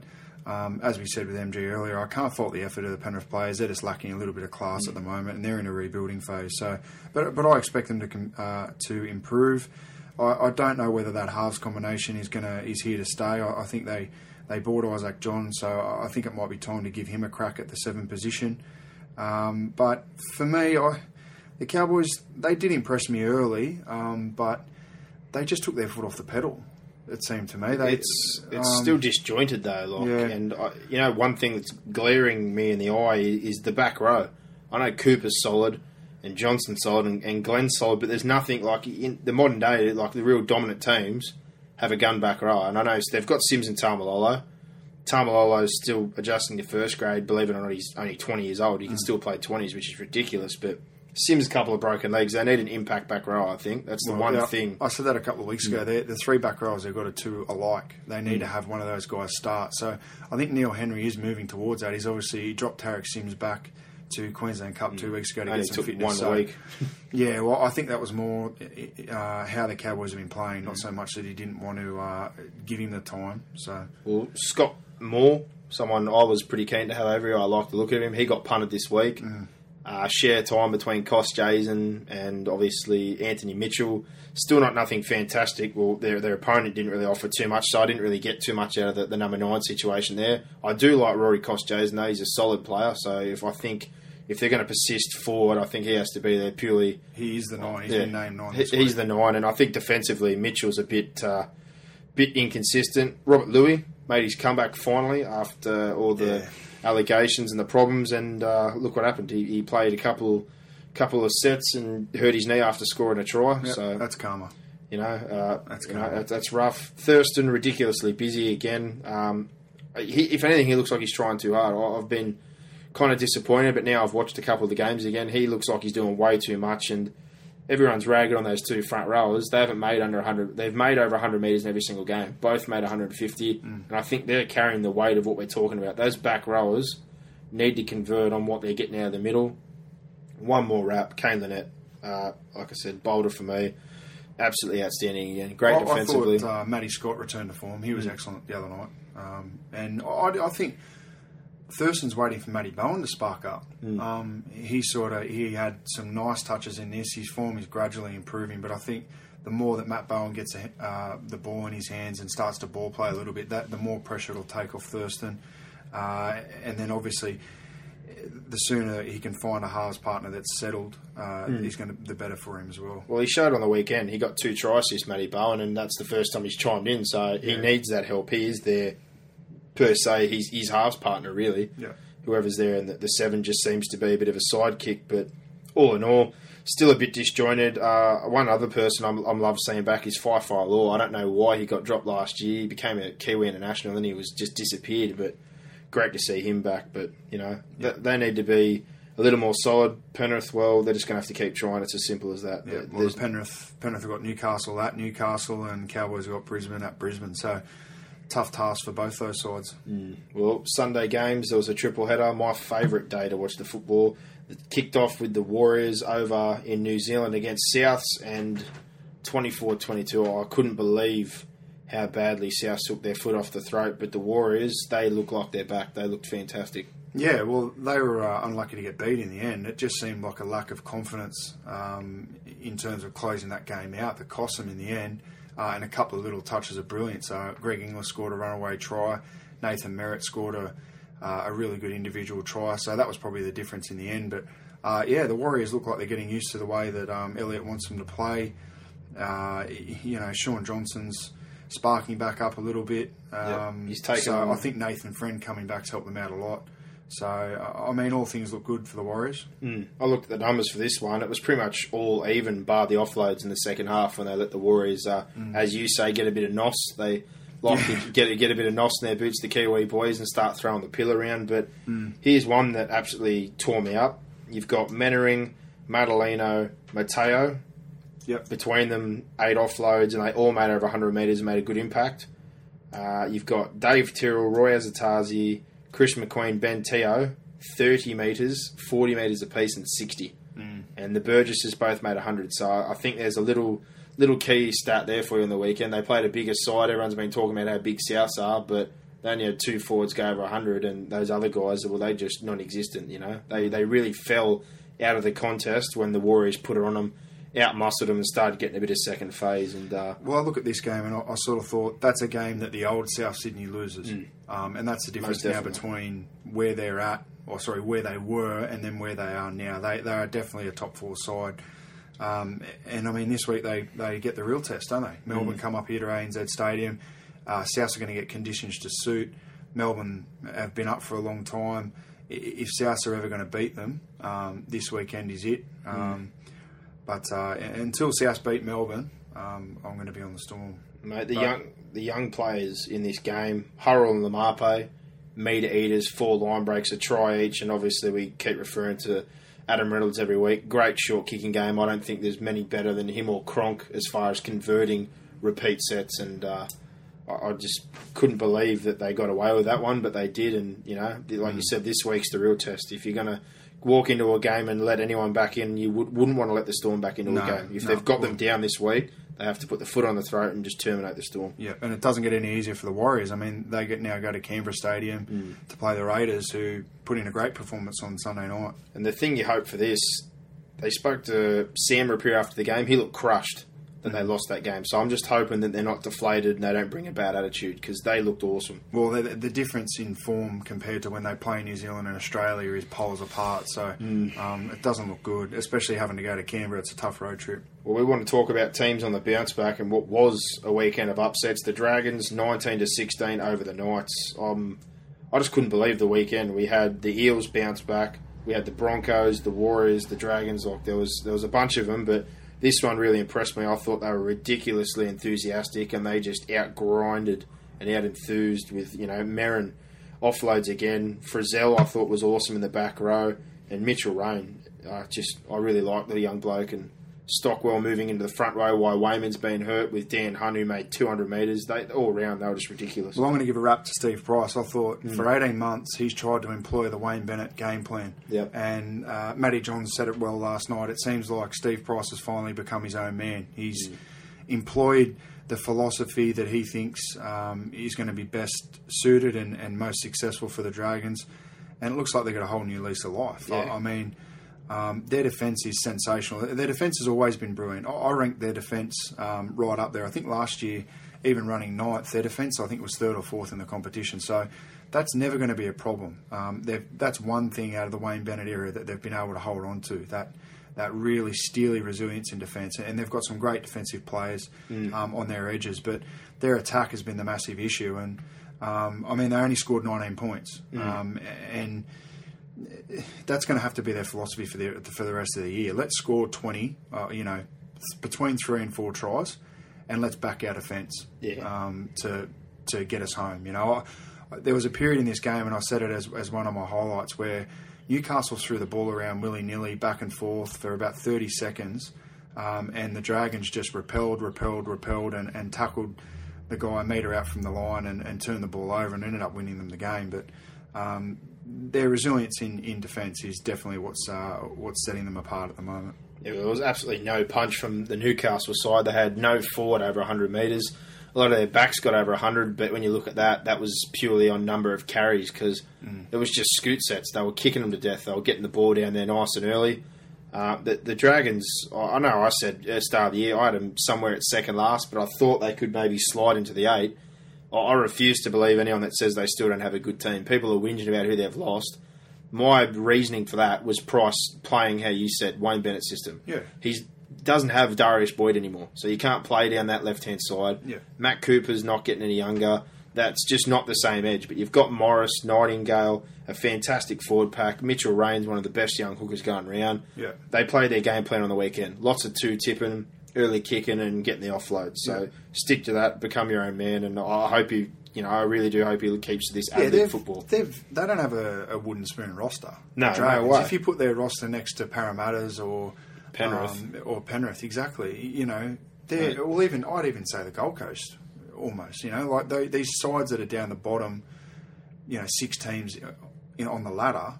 Um, I'd argue that St George have It's just more as good a depth. roster as what depth yeah. is what it is, but they're best I, I seventeen. think they've got. I think they've got some depth there. Obviously, they've got. They had options in the halves. Um, Drinkwater came in. He played pretty well on the weekend. So. Well, Uh, they may be finding Josh Dugan replacing Beale at fullback Well, if they do sign Yeah. him. So there's another one. And Beale was a Kiwi international, so they've got internationals in their back line. They've got Origin players in the forward pack. Hmm. So I I don't really think they can complain. It's more the injuries. Uh, Newcastle for me, it was the same thing again. I got excited one week and then I was disappointed again. So Well, for me now, I, you can't back Newcastle away from home. no, at home it pretty much seems like it's become a bit of a Um, I fortress. thought they, I thought Newcastle played for eighty minutes, but They I did. did. I did think they tried their their guts out right until the end, and and to St George's credit, they um, held on. I think what showed a flaw. Wayne Bennett's game plan is, you know, usually pretty basic, but how badly they were turned around and bashed in their own. And surely at some point you send the message out and say, look, we can't just go one out anymore. We need to score a try. They needed to open up a little bit, and they they refused to. It just didn't happen. Yeah. Well, they, they've gone away from that block block play, the Mm. Dragons, and it's the best thing Steve Price has done as a coach. Yeah, well, their fixtures obviously come up this week are fairly important. Yeah. Yeah, the Dragons, they go to the SCG, they play the Tigers, and the uh, Newcastle are at home to the Panthers. So you think, based on Newcastle's form, they beat the Panthers. Um, and I think that'll be a cracker, the Tigers and the Dragons. Yeah, well, I think uh, it's starting to take a bit more shape now after a couple of rounds as we all get to see what teams are doing. But so far, everyone seems to be fairly split besides the two on top and Manly. So, uh, great round of football, and we're all still trying to decipher the puzzle that is the NRL ladder. But moving on to the third Sunday game, uh, a cold night in Canberra, dew on the field, and the Roosters just fell straight into the trap last week. Lots of two tipping football, good shape with the forwards, lots of go forward, and they just went down to Canberra and played Canberra at their own game. They went one out. They got bashed. Uh, James Maloney looked like he was on his lonesome with a, a try and a try assist, a line break, and he just got no help whatsoever. They they didn't even make over a thousand metres. The, the Raiders obviously thrive on teams trying to play them through the middle because they're not exactly the most mobile pack, and the Roosters walked straight into that one. Yeah, well, they led 16 0 at half time, the Roosters, and I, I've got a feeling that they might have thought it was wrapped up because second half they came out and just threw the game plan that was working out the window. They got back into their old habits, which were my concern at the start of the year, making errors, giving away penalties. Uh, they made almost 100 more tackles than the Raiders, and um, I, I didn't think the Raiders were that great first half, but they were gifted enough possession for them to be invited back into the game, and, and that's where the Roosters got burned in the end. And uh, full credit to the Raiders, they 16 0 is a pretty daunting, uh, daunting deficit, especially with uh, you know half an hour left on the clock. And um, I thought they handled it really well, and uh, good on them. Great comeback. Yeah, well, like we said, dominant first half. Maloney for me, uh, number one for the Roosters. He, he played the whole 80 minutes. Besides that, I, their, their forwards really let him down after last week. I thought their forward pack was awesome. Uh, the backs as well, nothing really too fantastic there. But as far as Canberra was concerned, first half was absolutely terrible. There was no fluency. But the second half, Williams set up three tries, scored by himself uh, in that one. Uh, good to see young Anthony Milford, who we've heard plenty about. Uh, the Broncos tried to lure him back up to hit that way with big money, but he stayed, debuted. Croker, second youngest bloke in Canberra history to play 100 games, and how good was Shillington trying to bash Sam Moa? That They- was- they, they tried to kill each other. That was a good little uh, little battle that went on for uh, the majority of the game, and um, tha- that's what footy's all about. That was great to watch. We were um, we were having a good old chuckle watching that game. Um, I thought full credit to Dave Furner for starting. Yeah, uh, Matt Matt. That was great. Yeah. Um, it's a real positive move, and he, he gave them more spark out of there. I think Mm. he's better better pass, um, short and long. So, mate, stick with it, Furner. That was good. Well, that's all I was going to say. Two points to finish on. The Roosters need to get back to what they were doing. Their forward pack played one out. They look so much better when they move it and two tip and play through. And uh, as far as the Raiders are concerned, Furner just keep Kiwi there. There's no rocket science. You have to have watched that video and seen him getting out of dummy half, chewing up the meters, and making that forward pack roll forward. So if they go away from that, that's just ridiculous. Well, I thought uh, Shaun Kenny-Dowall, he's been out of form, hasn't he? He's he's been fairly he's ordinary. been very quiet. Um, Boyd Cordner, he's had a, a forgettable couple of weeks, um, but stick with him. He's a good young player. He's going to be a, a player of the future for the Roosters. But um, yeah, it was just one of those nights for East. Um, Yeah, well, coming up this weekend, obviously. yeah, well, the Roosters, um, who do they play? They play the Doggies on Friday night. Um, obviously, that's a huge match for them. Huge match, particularly for uh, Sonny Bill Williams. Uh, and the Raiders have got the Warriors at home, so um, it's it's a good opportunity for the Raiders to to string a couple of good performances together. And one of the reasons I thought, you know, the emotions out of this one is Sonny Bill originally, before he signed, said he didn't want to play in this fixture. But we haven't heard a word since. So I think even he realises that, Yeah. you know, a lot of lot of the old school, you know, they've moved on now. Like you said, the Bulldogs are a different club. So I'm not going to put too much emotion on that. But I bet when he takes his first run, they're going to try and, you know, swarm him and the crowds are going to fire up. But Well, I think it'll be a hostile environment for him. There's that that that uh, small section of Bulldogs fans who wouldn't have forgotten and who are going to uh, make it their mission to make it uh, as uncomfortable as, as possible for Sonny Yeah. Bill. But, uh, But as far as playing staff is concerned and people going on about that, there's no one really left there with a tie to him. So well, in the end, you do your talking through the result. Exactly. So the Dogs will just want to get the win, and that'll be their focus. And the final game of the round was obviously the Melbourne Storm down at the fortress that is AAMI Park. The Tigers, full credit to them, they went down there with a Melbourne game plan, but uh, class prevailed. 80 minutes is what you need to play the Melbourne Storm at, and 26 to 12 was the final score.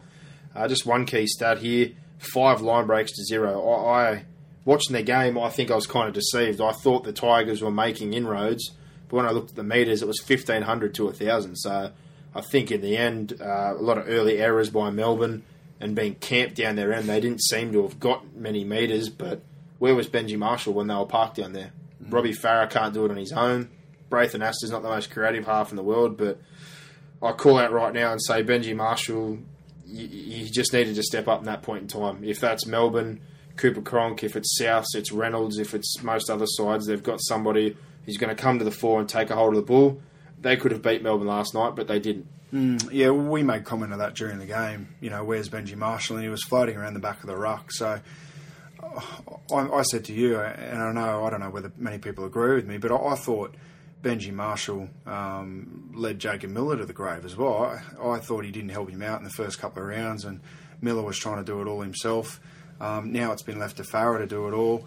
Uh, Farah obviously isn't getting much help out of the fullback in, in Timmy Moltzen, and I thought once uh, once Potter moved Moltzen into the left wing and moved Tedesco to the Tedesco. back, they looked really good, the Tigers. Um, but full credit to Mick Potter for employing that game plan, trying to stop Melbourne. Um, I thought Melbourne readjusted at halftime brilliant, brilliantly, um, but I thought the refereeing in this game was Horrible. Plain and simply, it was crap, um, and it and it, it kept the Tigers in the game. Nothing against them; they they busted their bums, the Tigers, but. You look at them on paper and uh, the way Melbourne were playing, the way Melbourne uh, were trying to roll down the field. The Tigers were laying all over the ruck, and um, there was a couple of little barbs in the, in the media in the post-match press conference coming out of this one where uh, Mick Potter thought that the, the Melbourne players had a lot of influence over the referee, um, and Craig Bellamy sort of skimmed over it in in the media and, and didn't bite too much into it. But Mick Potter, wake up to yourself, buddy, because. Um, it was plain and simple for all to see last night that your tactics were to lay all over the ruck. Um, If you're going to do that, you're going to play with fire. You're eventually going to get burned. Um, I didn't think that the Melbourne players had any effect over whether the penalties were given. I thought there should have been more penalties given in that game. But more importantly, with the, all that dominance in the ruck, like I said before, the key stats right in front of you. Five line breaks to zip, and Melbourne got dominated all night. So they were in control the whole game. They didn't get the meters. They didn't have the creativity to score, and they got there. They scored off a kick, uh, which led, you know, a, a grubber, which Tedesco did fantastically to get through, and an error. So if he wants to complain about anything, he should be getting in there and blowing up at his halves and his, you know, his backs. Yeah. And trying to be a little more creative because I'm I'm a Minton as a Melbourne fan. They should have beaten us last night. As far as I'm concerned, watching that Oh, game, see, I disagree. I, they laid the platform to win, but five line breaks we got, and virtually most of them would have been in the last 20 when they finally succumbed to, you know, what is an 80 minute game. No, I just saw. I thought Melbourne needed half time. They needed They definitely Bellamy, needed to, half-time. Bellamy to tip them up on what was going on in the ruck and how to fix it. Um, if you have a look at the first half, Tigers were really holding the Melbourne players up, snapping them to the ground with three blokes all over the ruck. Second half, Melbourne then um, moved the ball a little bit wider, and when the Tigers tried to hold them up with three players, Melbourne were throwing the ball out the back and then playing in behind, um, you know, the the Tigers A and B defenders. So they did fix it, but um, I don't know. It just it just frustrated me. I thought it was a real negative sort of game, real dour dour game. I just felt as though once the referees cleaned it up, that Melbourne were going to get enough uh, enough of a roll on and, and start to make some meters and really put some pressure on the Tigers. And in the end, I don't think it was the referees. I think it was the Tigers fatiguing that ended up, uh, you know, having allowing the Storm to uh, run away with it. Well, I compared it to you when I always hear the English commentators when they play Australia about, oh, we got so close after 65 minutes being within a couple of points. But as we say all the time, it doesn't matter if you win by one point or you win by 12 or 30. You've got to play 80 minutes. And a side like Melbourne, they didn't play 80 minutes against them, but. Yeah, uh, you still got beat thirteen plus. so- Exactly. And credit again to Aaron Woods. This bloke has to be the front row for the Origin side. He was absolutely ridiculous. And Tedesco, if that, that didn't show enough at fullback of his class under the high ball and his attacking ability to move Moltzen somewhere else, well, then uh, I'm not here. I'm I'm really with not here. We- Well, um, we said that at the start of the year, so that we, we wanted Hmm. Tedesco there. So um, Another one we gave a rap to, Braith Anasta. I thought yeah, for a solid performance. He steered. I'm not going to say that Miller shouldn't get another opportunity. He should, but Anasta's an old head, a smart head. He signed a contract there so he could keep playing some football. And full credit to him last night. He was smart enough. He was kicking nice and early, uh, getting them down the other end of the field and trying to employ that tactic. And I thought he did his part for 80 minutes. But I go back to Benji Marshall. Where was he? He- Well- he needed to do his part of it. I'll reiterate a, a comment I made to you last night. I, I thought that Braith Anasta early in his career was overrated, Mm. severely overrated.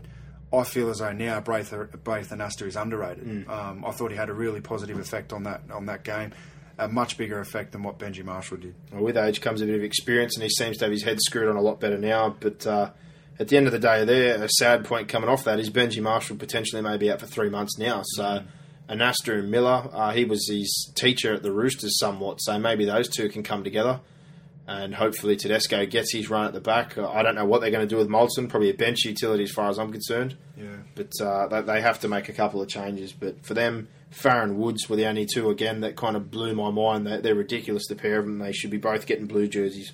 Well, I, and if Marshall is out, I think Miller and Anasta will work. I think it will work. And uh, for Melbourne, well, what, what can we say? It was the same old, same old. The key players held in at the right time and showed a steady pair of heads, and they got the job done. Yeah, well, Melbourne they play South this weekend. Huge blockbuster Mm. of a game on Saturday night. We're going to be out there, um, and the Tigers play the Dragons at the SCG on Sunday. Of course, it's Heritage Round this weekend. Mm. So, Well, for me on that one, I'm uh, I'm going to back the Dragons this week. I think. oh, I- yeah, I still I'm with you. defensively, you know they're good enough, and in attack, I, I- I'm happy because as a former player, I always liked an offload. I like a bit of loose footy. I think it's too structured these days, and everyone's probably going, "You go for Melbourne." I know that, but at the same time, they have moments of brilliance.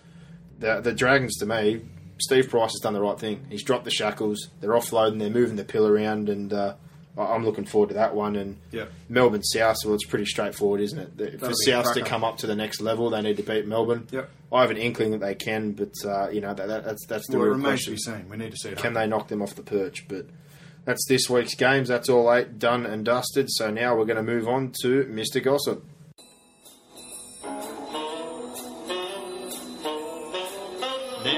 It's time for your weekly dose of goss from Mr. Gossip.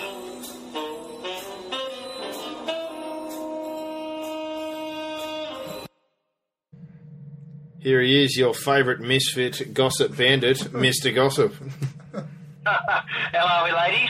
Yeah, good. Things are good. Good. Yeah, looking forward to this weekend, mate. Some absolute crackers.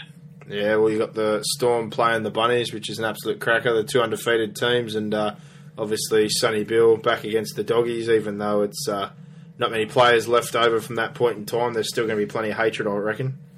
Oh, it's going to be great. I don't know which one I'm more looking forward to, to be honest, but yeah, good for the game. Most definitely. What do you got for us this week, champ? Yeah, well, the first one, while on the topic of the Bulldogs, uh, Aidan Tolman. Now, we know he's going to leave the Bulldogs at the end of the year. Now, at the end of last week, it was uh, leaked in the media that Parramatta had offered him a, a four-year deal worth $2 million. Now, I nearly choked on me oat milkshake when I when I read that, but uh, he, apparently he since denied that. But looking at it that way, if Parramatta or Penrith or one of the lower teams obviously have a dip at Tolman, they are going to have to pay overs. But to to to pay a prop two million dollars for four years is ludicrous. Oh, well, he's, he's a gun young prop. He's 25 years old with his best ahead of him, I suppose. But at the same time, uh, for the style of front row, he, you know, he's very workmanlike and he's definitely worth uh, worth having in your side. But yeah, half a mil per year for a front row that doesn't really offload and, and plays big minutes. Well, yeah, I definitely don't see the value in half a mil. Yeah, well, the only mail I've got on him is he definitely won't be at the Bulldogs next year, and his his manager's shopping him around. So it will be uh, very interesting to see where he goes, whether he goes to Parramatta or not. Uh, we'll have to wait and see. He can come back to Melbourne if he wants. Yeah.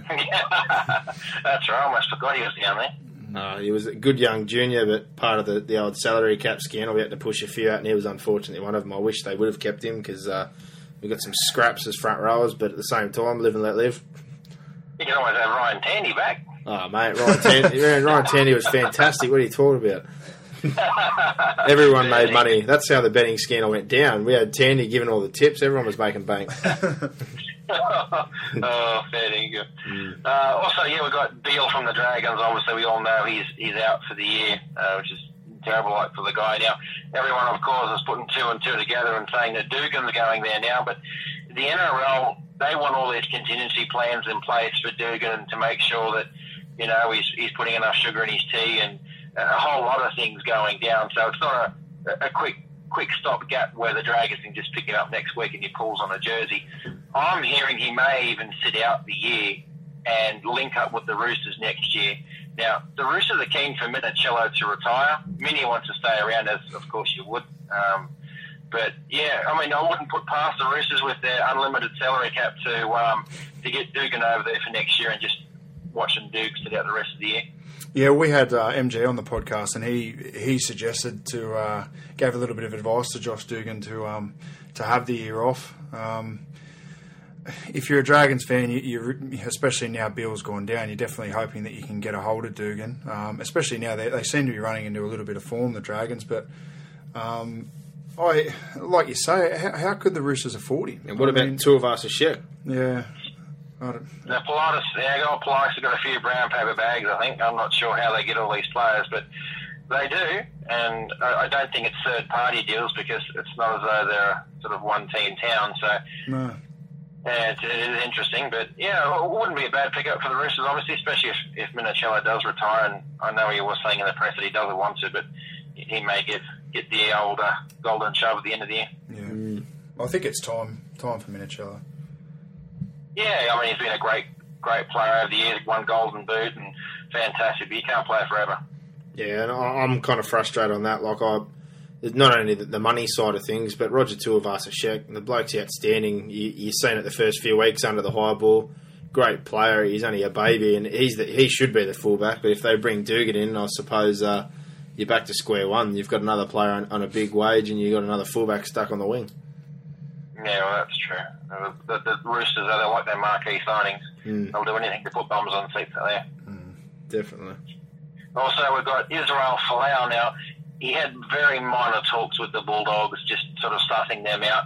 Um, a lot of Bulldogs fans getting very keen with that and emailing me saying it's a done deal. Well, I can tell them it's very, very far from being a done deal. The Bulldogs, their main focus is trying to re-sign Reynolds, who is asking a lot of money, and, and rightly so.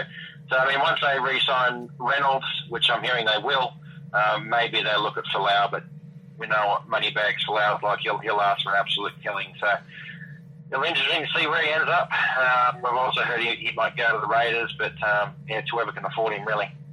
Yeah, well, if I'm the Bulldogs, I'm definitely not paying overs for him. He's played Union for a year. Still, physically for rugby league, he's probably still a few kilos off, and he, he definitely won't be playing fullback with them with Ben Barba there. So, uh, even the move back to the centres, it's I, I kind of look at it. They've got Lafai, they've got young John Sile, they've got a couple of kids. I, I wouldn't pay overs for Folau, not not for how long he's been gone, and especially not for the price tag like you're saying. He's definitely going to be asking for more than what he's worth. Well, where are the where are the dogs getting their money from? Mm. Yeah, well, there you go. They're up there with the Roosters, aren't they? Oh, it's unbelievable. Yes, it is, it is very, very strange. Also, we've got the Sharks, Stewart Mills. Now, he's in talks with the Cowboys and the Dragons. Um, the Dragons obviously cashed up and can make a big play for Stuart. But, I mean, uh, you know, who wouldn't want, a young guy, who wouldn't want to go up to Cown- Townsville and play alongside people like Thurston and Bowen? So, um, I hear the Sharks aren't keen to re-sign him, so yeah, it'll be interesting to see where he ends up, whether the Cowboys or the Dragons, I'm hearing. Yeah, well, as a centre as well. Uh, I know Brent Tate's off contract, and I, I don't know how much he's going to be asking him for. But they bought uh, young bloke Curtis Rona from the Roosters, who's a, a great young centre. So it wouldn't surprise me if Mills went up there and backed himself to kind of take Tate's spot if they force him out, because I I don't think he's really high on their priority list of re-signings at the moment. No, that's exactly right. And um, Tate's been fantastic. He, he always seems to lift for Origin as well. But again, you, you can't play forever. Yeah, he looks like he's he's lost a, a pace this year. Brent Tate, he's made a lot of errors, missed a lot of tackles, seems frustrated. So um, yeah, I think I think he's almost at the twilight. He's he's had a horrid run with injury, but um, yeah, he looks another one that's um, you know headed towards retirement. That's for that's for sure. Yeah, he seems to be around for a long time. He's had stints with Warriors and the Broncos, sort of been here, there, and everywhere. But yeah, I mean, great Queenslander. So who knows? Cowboys might um, might send him off a winner. Who knows? He's starting to sound like a Queenslander now. oh, don't, don't. No, fair dinkum. Well, look, last one I got, boys, is the milkman, Jamie Soward, Mr. Field Goal. He's off contract at the end of the year. Um, now, the Dragons have offered him a deal. I spoke to someone from the Dragons earlier in the week, and he didn't didn't sort of let on to me how much, but apparently they offered him a, a deal, and it was extremely insulting to Jamie. So, although he wants to say he's, he's very cranky with the club on what they offered him, so and unfortunately for Jamie, there's not a, a whole lot of clubs sort of knocking down his door, even though halves are, are a rare commodity these days. It seems no one's keen on Jamie. So he may stay at the Dragons for peanuts, or who knows? You, you always hear the rumours of Japanese rugby or, you know, Vietnamese polo, whoever, who knows? So we'll see. it'll be interesting where he goes. Yeah, you might even get into to, you know, baccarat or something like that. A bit of backgammon. might, might switch up his occupation. Oh, I've heard that. Uh, what's the one the bloody Canadians do? The, the one they sweep the ice. He might get into a bit of curling. that suits him. It's not very hands on. Sir uh, Sir Wayne doesn't want to want him up in Newcastle. No, well, I haven't heard Well, that. would you? So I haven't heard any whispers of him being linked to I was only uh, the Knights, but um, look, it, it could be possible. I mean, who, who knows? Yeah, well, I'm borderline wrap me right in around this meathead sitting next to me. They've got Tyrone Roberts, Jarrod Mullen. It was a joke, and I've got him hook, line, sinker. He has. N- not- well, I, I know. Uh, I, I, Tyrone Roberts is a good player. uh, you know, inc- inconsistent. I think that's probably the main reason you can't go around asking money. I know he played his little stint for New South Wales, but since then you can't have two games the last couple of weeks and now be saying, "All right, this is my price tag." I, I'm not going to have a guess at what he's asking. I, I doubt it's as much as what some of the, the blokes are after on the new cap. But at the same time, if I'm the Dragons, I'm I'm definitely uh, a, a bit tentative to kind of throw big money at Jamie Soward. He, he's very hot and cold. Yeah, well, absolutely. Well, what's the contingency plan for them if if they don't re-sign Soward? Who's their halves? Who knows? They didn't have any That's- contingency plan for uh, when Hornby left, so I don't know what's going on there. Who Mm. knows? The big Dell might come back.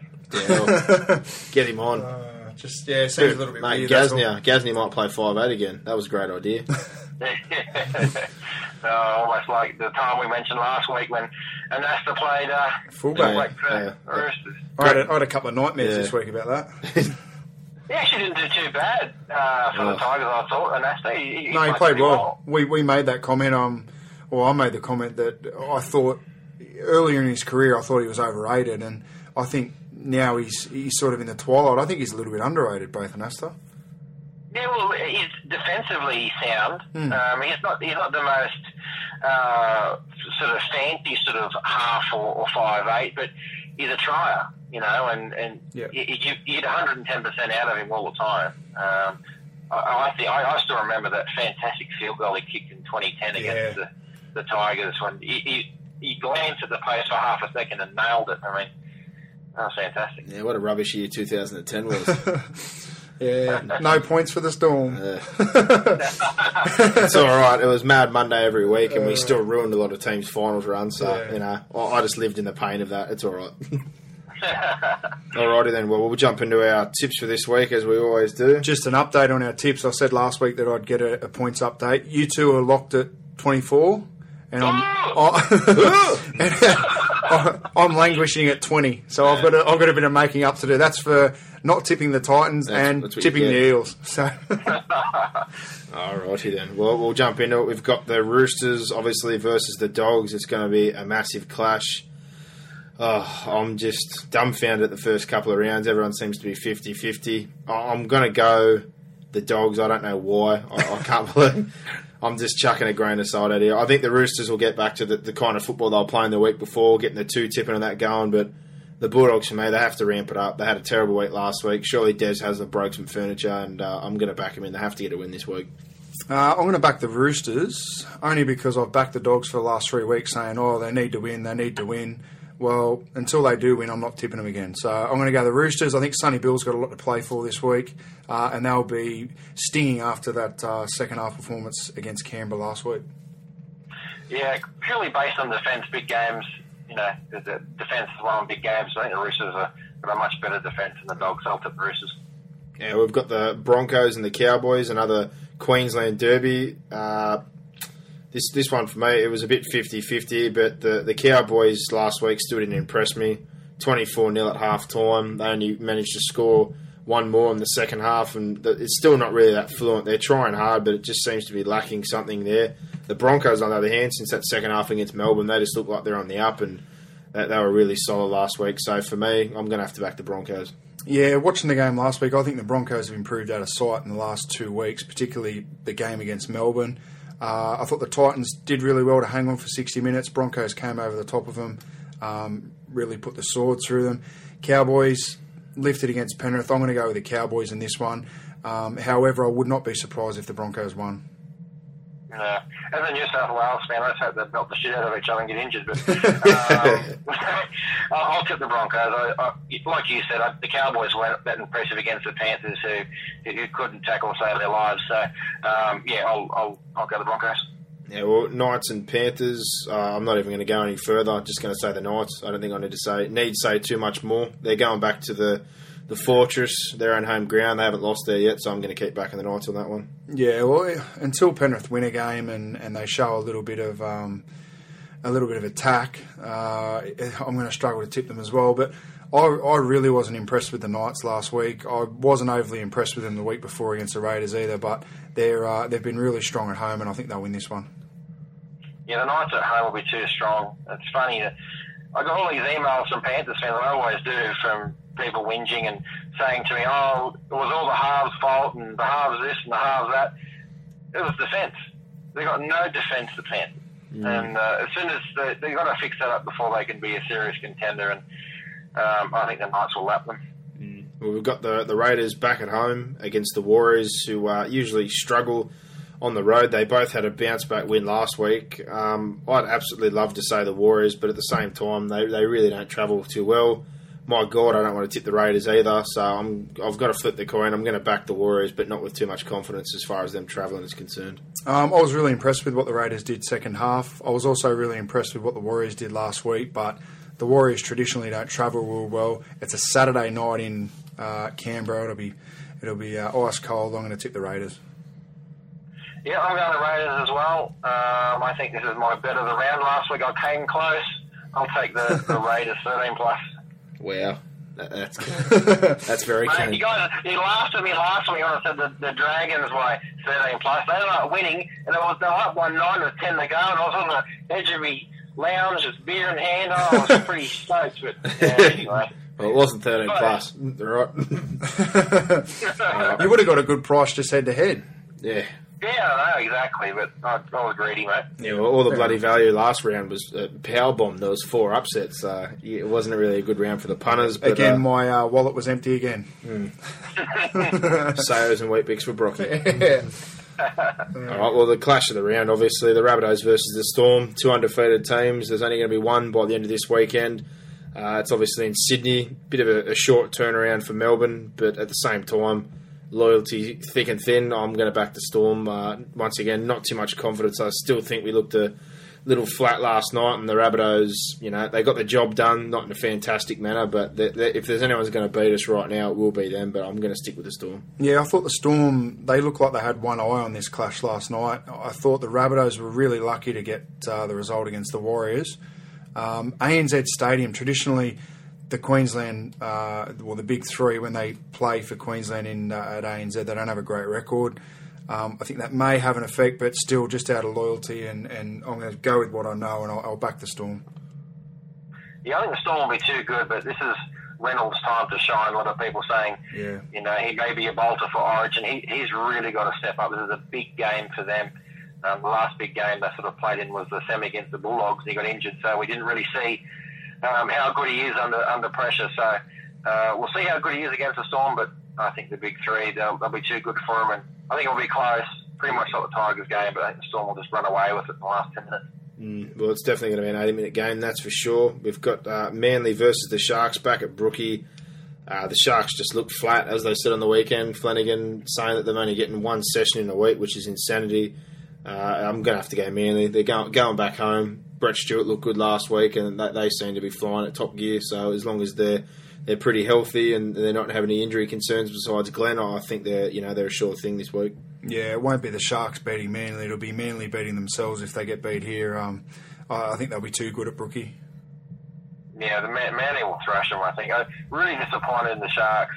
The forwards of the past two weeks. I mean, look, the Parramatta forward pack's pretty much a New South Wales Cup forward pack, to be honest. And they completely dominated the Sharks, so that's really disappointing. So, yeah, Manly by plenty, I think.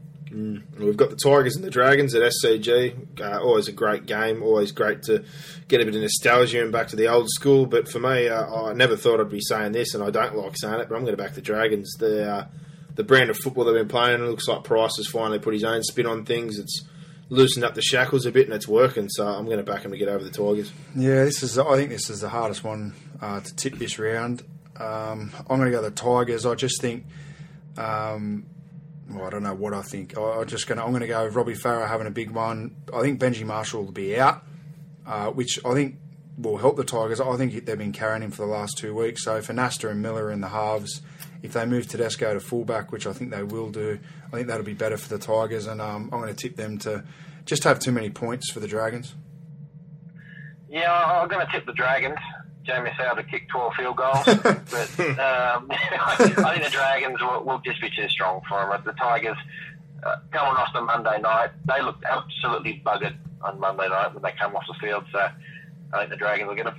All right, in the last game of the round, obviously the Titans versus the Eels. Big Dave Taylor's been uh, stood down for two weeks. We haven't been told why, but if anyone's going to have a guess, I'm, I'm going to go something like the grog or some kind of ban. That that's the general theme of uh, footy players getting banned these days. But uh, him out, Kelly's going to be out. Sezer we still haven't heard of, but surely he's going to be out. So going off those three and a bit of a lack of depth, I'm sorry to say it again, but I'm going to go Parramatta.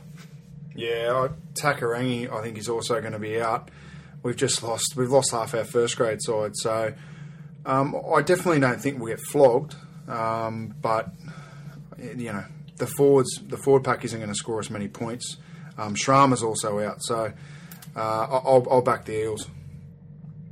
Yeah, give us a hand till Ligaracne's out, like you said. So that's um, it's going to be a, a big loss for them. And Dave Taylor stealing people's lunches out of lunchboxes for two weeks. So, uh, uh, yeah, geez, I, uh, it's a hard one.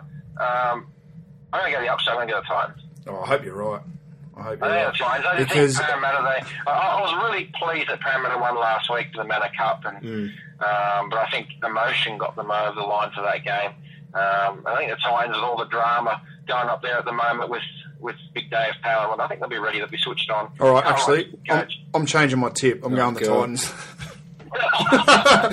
I'm, I'm, I'm a shoe in. I'm a shoe in now.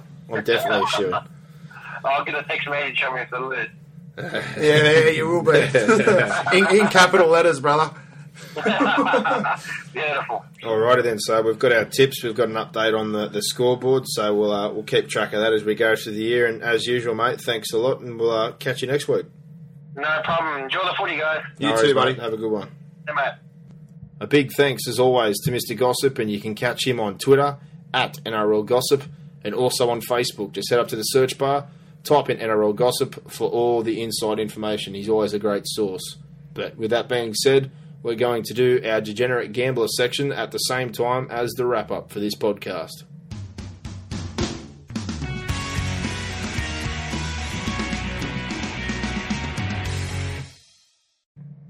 Well, now into our Degenerate Gamblers section before we wrap this one up. And Brock, what have you got for this week? Uh, bet of the week is the Storm to beat the Rabbitohs at $1.75. Uh, I've got a multi as well.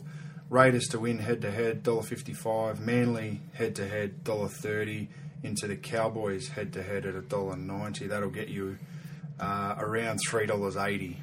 Well, for me this round, I'm not going to go the multis or any exotic options. I'm just going to go two away upsets. The Warriors are paying $2.55 to beat Canberra in Canberra. Uh, they don't travel too good, but I still see a bit of value there. And uh, Parramatta, they're going up to the Gold Coast. They're missing their hooker, both their starting halves, and Dave Taylor. Para's definitely got a chance, and they're paying two forty. So I think both those upsets individually, if you've got a spare pocket change, it's probably not a bad bet. Well, after the last couple of weeks, I don't think any of us have got any bloody pocket change. Mm, Well, it's definitely been an up and down first few rounds, as we've said. Besides uh, Melbourne and Souths and probably Manly, they're the only teams who have really showed any kind of consistency, and uh, the odds definitely show that. But that's all for this week. That's our degenerate gambler section. Hopefully, we finally win you some money because, quite honestly, I'm sick of eating Saos and Weet-Bix. I'm sure everyone else is, but. Uh, as usual, this wraps up this podcast. So hit us on the Twitter at fifth and last. As always, it's an N in the middle, not and the word. Get onto Facebook, type in fifth and last. You'll find us up there, fifth and last NRL podcast. Get on the page, the question of the week. Get on that, give us a vote, and also at the email if you want to send something through, fifth and last podcast at hotmail.com. So this one will be up on Podomatic and iTunes, fresh and ready as always. And remember, enjoy your rugby league, share, like, and love us, guys. Thanks a lot. Bring it on. Give us more. Give us more. Where are you going? Where? What, what, what, what, what, what's going on here? Is that it? Is that it?